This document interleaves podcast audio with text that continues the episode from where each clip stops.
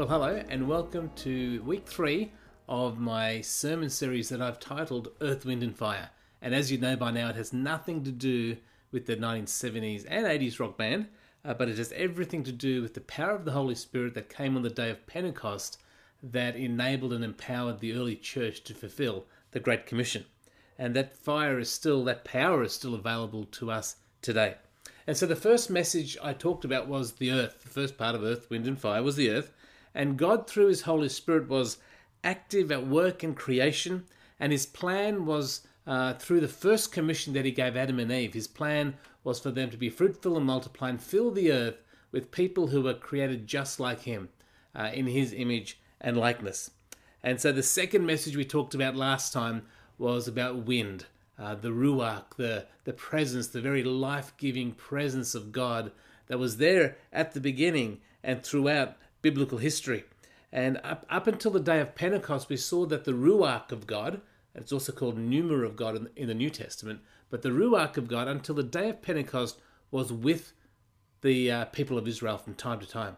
And the biggest difference we saw that after the day of Pentecost was that the Holy Spirit was no longer with them, but he was now in them. He's no longer an external re, uh, external agent, but an internal reality for the early church. So, in the same way that God breathed life into Adam and Eve, on the day of Pentecost, God breathed life into his church, into his followers.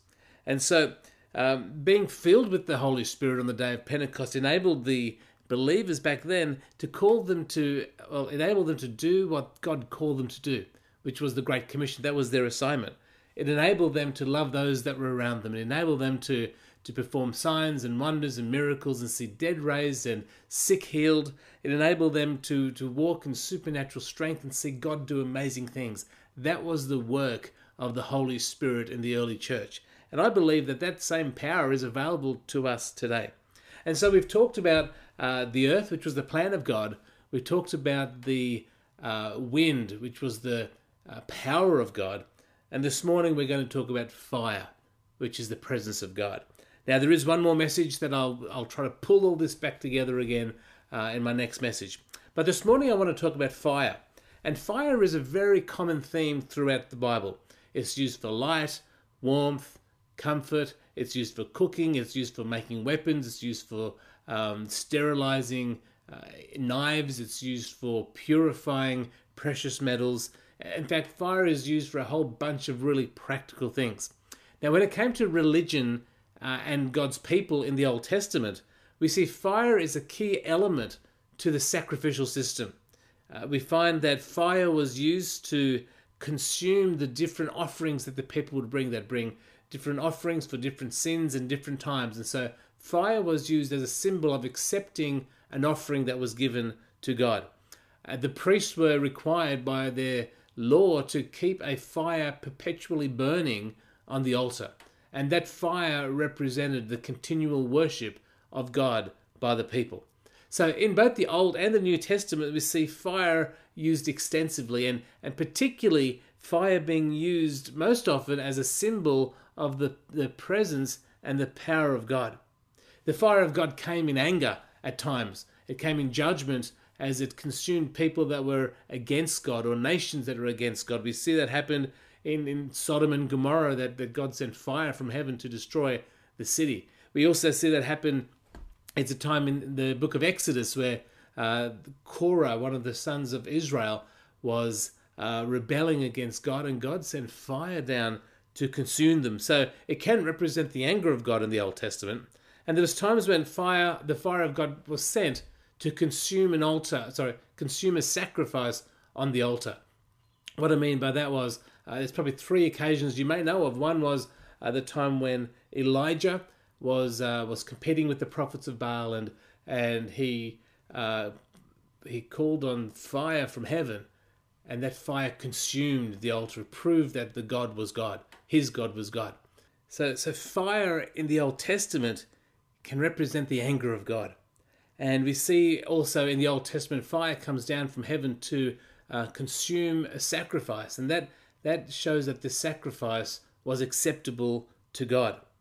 Now, Malachi also defines fire as a refiner's fire. purifying silver and gold, removing the impurities, just just taking what is not pure and just at work the heat of fire purifying the nature of the precious stone itself. Isaiah, I love this verse, Isaiah chapter 6, verse 5 to 7. Uh, Isaiah said, It's all over, for I am doomed, for I am a sinful man. I have filthy lips, and I live among a people with filthy lips. Yet I have seen the King, the Lord of heaven's armies. Then one of the seraphim flew to me with a burning coal he had taken from the altar with a pair of tongs. He touched my lips with it and said, See, this coal has touched your lips. Now your guilt is removed and your sins are forgiven. You see, fire and the and the coals here used to indicate a touching of, of what God does to cleanse uh, Isaiah from his, his sinfulness. And so fire is always a metaphor of the outworking of God's purposes in many different ways. So uh, we're going to look at some of those this morning. In this message, I'm going to particularly look at the Old Testament's uh, usage of fire, primarily because Luke, who was the author of the, his Gospel and the book of Acts, that's the imagery that he has as a foundation as he writes about the coming of the Holy Spirit. But also, the Old Testament was the framework of the 120 people that were gathered in the upper room. That was their understanding of, of the working of God and His Spirit. And so, we're going to go to the Old Testament and we're going to start looking at the fire of God, looking at the person of Abraham. And Genesis chapter 15, verse 17 says this When the sun was down and it was dark, a smoking fire pot and a flaming torch moved beneath the split carcasses. That sounds a bit weird, doesn't it? So you might be wondering, Mark, what the heck is going on here? Well, the, the context was that Abraham, well, God had just um, appeared to Abraham and given Abraham an incredible promise.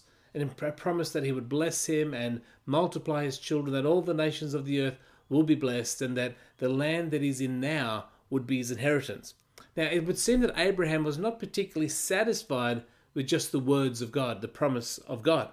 And so, in uh, the next verse, in 15, verse 8, Abram replied, O sovereign Lord, how can I be sure that I will actually possess it?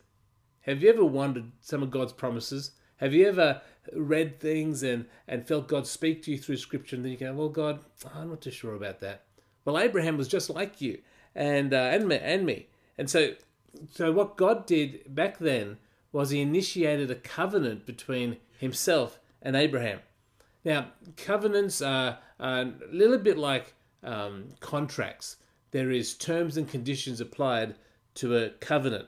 And so, in the ancient Near East, which is where we find Abraham uh, and, and Israel being birthed, when covenants were made, they were often accompanied with a symbolic act, which would effectively define the terms of the covenant. Covenant. If someone failed to do their part, well, there's going to be a very visual consequence. And so, uh, so one of the common rites they used, and you can read it in the verses before, was they got animals and they chopped them in half and they laid them along each side of the path except the birds. For some reason, they weren't chopped in half. So, so we find a part. We got dead carcasses of animals down the side, and then the two people making a covenant would walk through the the carcasses, and effectively that walking would say, you know what, this contract I'm making with you, I I'm I'm going to be if I fail my part of the contract, effectively invoking invoking a curse on himself that that whatever happened to these animals will happen to them.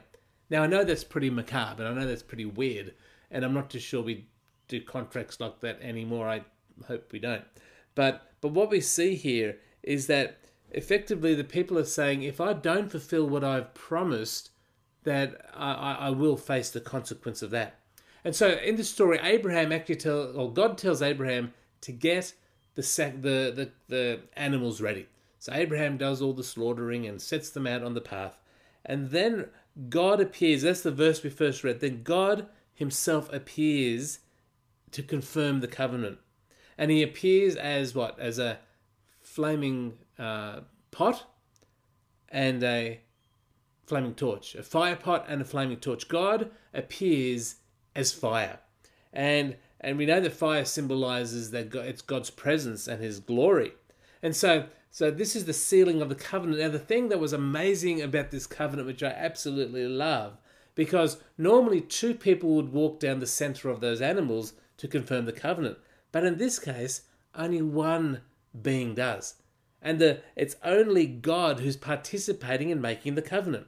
So here we find God has already promised Abraham blessing and favor and, and, and influence, but then God makes a covenant with himself. He doesn't make a covenant with Abraham, it's actually a covenant with himself that the promise that he gives to Abraham will come to pass. God effectively swears by himself. There's no higher authority that God can make a claim on than himself that his promises toward Abraham and his people will come to pass. How amazing is that? That God uh, understood that yeah, Abraham he wouldn't mess up, and he still have he still had a responsibility to be loyal to God, and he, he did a whole bunch of things that I don't think would have pleased God. But what we see, this covenant shows us that even though at times we may be disloyal to God, God is never disloyal to us, and God will always uphold his end of the bargain. How good is that? And so that's Abraham. That's where we see the first appearance of God as fire. Let's go to Moses in Exodus chapter 3, verse 1. One day Moses was tending the flock of his father in law, Jethro, the priest of Midian. He, he led the flock into the wilderness and came to Sinai, the mountain of God. There the angel of the Lord appeared to him in a blazing fire from the middle of a bush. Moses stared in amazement. Though the bush was engulfed in flames, it didn't burn up. This is amazing, Moses said to himself. Why isn't that bush burning up? I must go see it. And when the Lord saw Moses coming to take a closer look, God called to him from the middle of the bush, Moses! Moses! Here I am, Moses replied. Now, what was it that captured Moses' attention? Well, was it just the fact that the bush was on fire? I mean, Moses had lived in the wilderness for 40 years in the Sinai wilderness, and I'm sure he would have seen other bushes on fire, and, and he, I'm sure he didn't turn, there's nothing significant happened with that. What was it that actually made Moses pay attention? Well, he'll go on to tell us. The, well, the fact is that he was, uh, he would say, Why isn't the bush burning up? I must go and see it. You see, Moses was captivated by seeing an unquenchable flame. He looked and he saw that bush, and that that is that it it's not being consumed. And so he turned aside, and he must go and see it. And God spoke to him personally from that bush. Now, the word here in the scriptures in verse 2 talks about the angel of the Lord. Now, this is an expression that often comes in the Old Testament that talks about the supernatural activity of God using the elements of nature. So in this case, the angel of the Lord was uh, using fire. There's other times when we find uh, angel of the Lord or messengers of Lord. That's another angel and je- the same word for angel and messenger.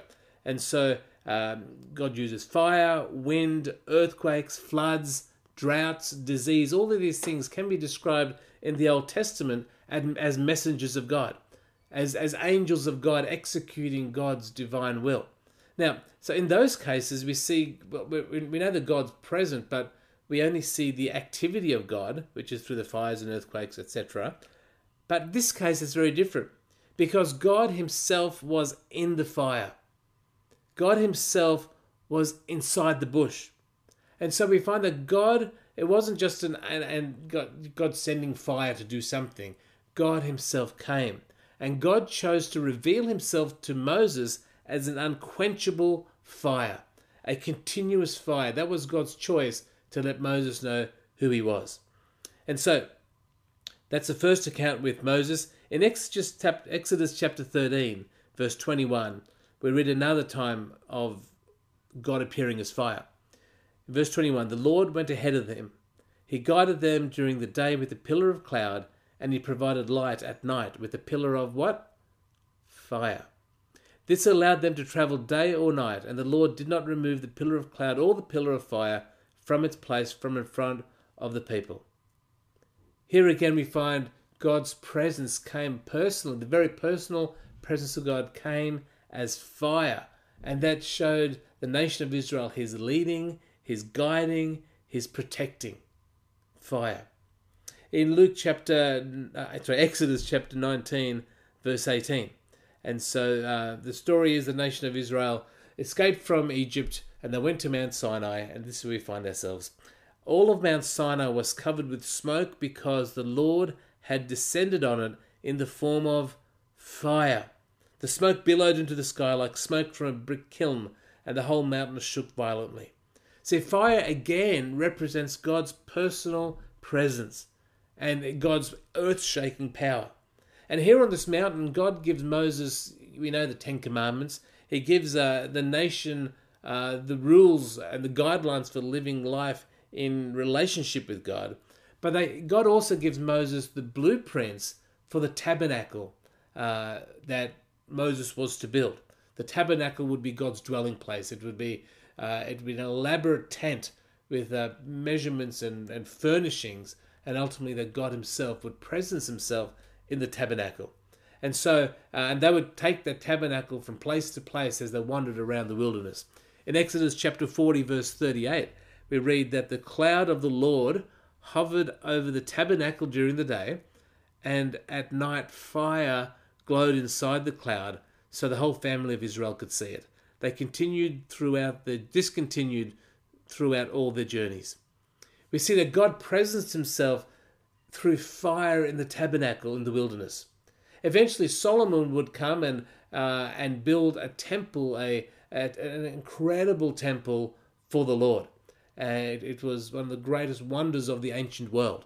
And after all the offerings, as they were about to dedicate the temple, all the enormous amounts of offerings were made uh, to God. And 2 Chronicles chapter 7, verse 1, we read this. When Solomon finished praying, fire flashed down from heaven and burnt up the burnt offerings and the sacrifices, and the glorious presence of the Lord filled the temple. The priests could not enter the temple because temple of the Lord because of the glorious presence of the Lord. And when all the people of Israel saw the fire coming down and the glorious presence of the Lord filling the temple, they fell face down on the ground and worshipped and praised the Lord, saying, He is good. His faithful love endures forever. What an incredible description of, a fire from heaven coming and accepting the, the sacrifices that were made, accepting the people or the and the prayers that Solomon made. But the very the fire of God, the presence of God, his glory filled the place, and people were overwhelmed by not, not just the sight, they were overwhelmed by his goodness and his love. You know, something powerful happens when fire comes from heaven and fills people. And and this is what happened on the day of Pentecost. And and I'm going to leave you on a cliffhanger because I'm going to talk about that on the next message. I'm going to bring this all together because because it's important to see how earth, wind, and fire come together. But today, as we close, we've been talking about fire, and we've seen God's presence defined and described through, throughout Scripture as fire. Through fire, we saw that uh, God showed Abraham that he's a promise keeper. Through fire, we learned that, that God made a covenant, he made a contract with a contract that he cannot break. And that contract is what he has spoken, what he has said will come to pass. What about you this morning? Has God made uh, promises to you? Have you read God's word and you felt the Holy Spirit quicken on you and said, This is a promise that I have to you to bless you, to, to, to honor you, to give you favor and influence, to, to uh, help you in the journey that you have?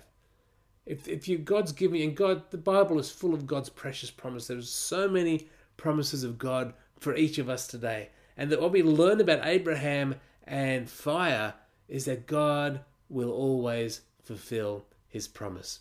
You can hold on with hope. It may not have come to pass yet. Your children may still be away from God. Your your financial situation may still be uh, not where you'd like it to be. Your your health may be still struggling. But that promise of God gives gave Abraham hope, and that promise of God that's that coming of fire and covenant reminds you and me that whatever God has said, God will do. That's great. God also called and empowered Moses through fire to set the captives free. God supernaturally appeared through that burning bush and, and it got Moses' attention. And you know what? God didn't speak to Moses until he turned aside.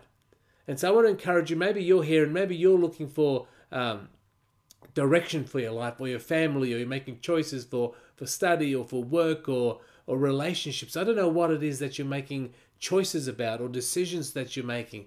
But can I encourage you that God uh, was able to lead the nation of Israel through fire? But the thing that I want to point out that the only way that Moses could hear from God was that he could step off his ordinary day and come aside with him. When he turned his attention to the fire that was present, turned his attention to the presence of God, then God could speak, and then Moses could listen. And then in Moses' case, God gave him a call to go and set his people free. That same call is for us to set people free. But that call comes through fire, comes through uh, a, a relationship with a God who manifests himself in powerful ways. And lastly, we see that God cleansed Isaiah through fire. God said, Isaiah, your guilt is removed, your sins are forgiven. How good is that? You know, I want to encourage you if you are a follower of Jesus, if you have if you have if you have made him the, the king and the Lord of your life, the promise is that your your guilt is removed, your sins are forgiven, and sometimes shame can fill us. And the best thing we can do when we're filled with shame is go to God and to, to remind ourselves that through fire, through the fire of testing that Jesus went through, but through the fire uh, that He can touch us, His holiness has touched us, and He's cleansed us. How good is that? And so Elijah refers to God as the God who answers by fire. So in a minute, we're going to pray to God. We're going to pray to the God as Elijah said, who answers by fire. And we're going to ask, I'm going to ask for his presence to come right now to where you are. Now, I'm not praying for physical fire to come to your house, okay? So we don't need to contact your insurance company. But I'm going to be praying that wherever you are, whatever you're facing, that you will have a real encounter with the presence of God. Because once you once we can understand that God is there for us and his fire and his power and his wind and his presence is there to us to, to remind us that we're cleansed and he's got promises for us. I tell you what, it can change our lives. A real encounter with God's Spirit. Hebrews tells us, 4 verse 16, So let us come boldly to the throne of our gracious God. There we will receive his mercy and we will find grace to help us when we need it most. This morning I'm going to pray. And I'm going to pray that for each of us that we can find ourselves closer to God, that His very presence will be made real to you, and that in that you can find the grace you need and the help you need for whatever it is that you're facing today and this week. Let's pray. Father God, I thank you for your word. I thank you that you revealed yourself in, in ways that that we can get glimpses of. We don't we can never fully understand you, but we can understand that you come as fire. And Lord, through fire, I thank you that you showed us that you are a promise keeper. I thank you that through your presence, Lord, that you will you can lead us and guide us. And I thank you, Lord, for each person listening today. Lord, I pray wherever they're sitting or walking or on the beach or at home or in the car, Lord, I pray that they will be so aware of your presence. A fire that, that they can they can feel the warmth, they can feel the radiation of you that will bring them warmth and comfort and peace. Lord, your fire that can remind them they're cleansed and made whole. And Lord, I just thank you for your presence. I thank you that you are here, that you are available, and that you are uh, accessible to us, and you call us to you. And so, Lord, I just I just declare this week will be a week of just a great awareness of your fire, your presence that will consume us, and that we would be a people who are like a city on a hill, uh, that we will be seen by others to glorify you. And we ask this in your precious name. Amen. Well, God bless you. Thank you for your time. In my next message, I'm going to bring all these themes together as we talk about uh, the Holy Spirit and earth, wind, and fire. God bless.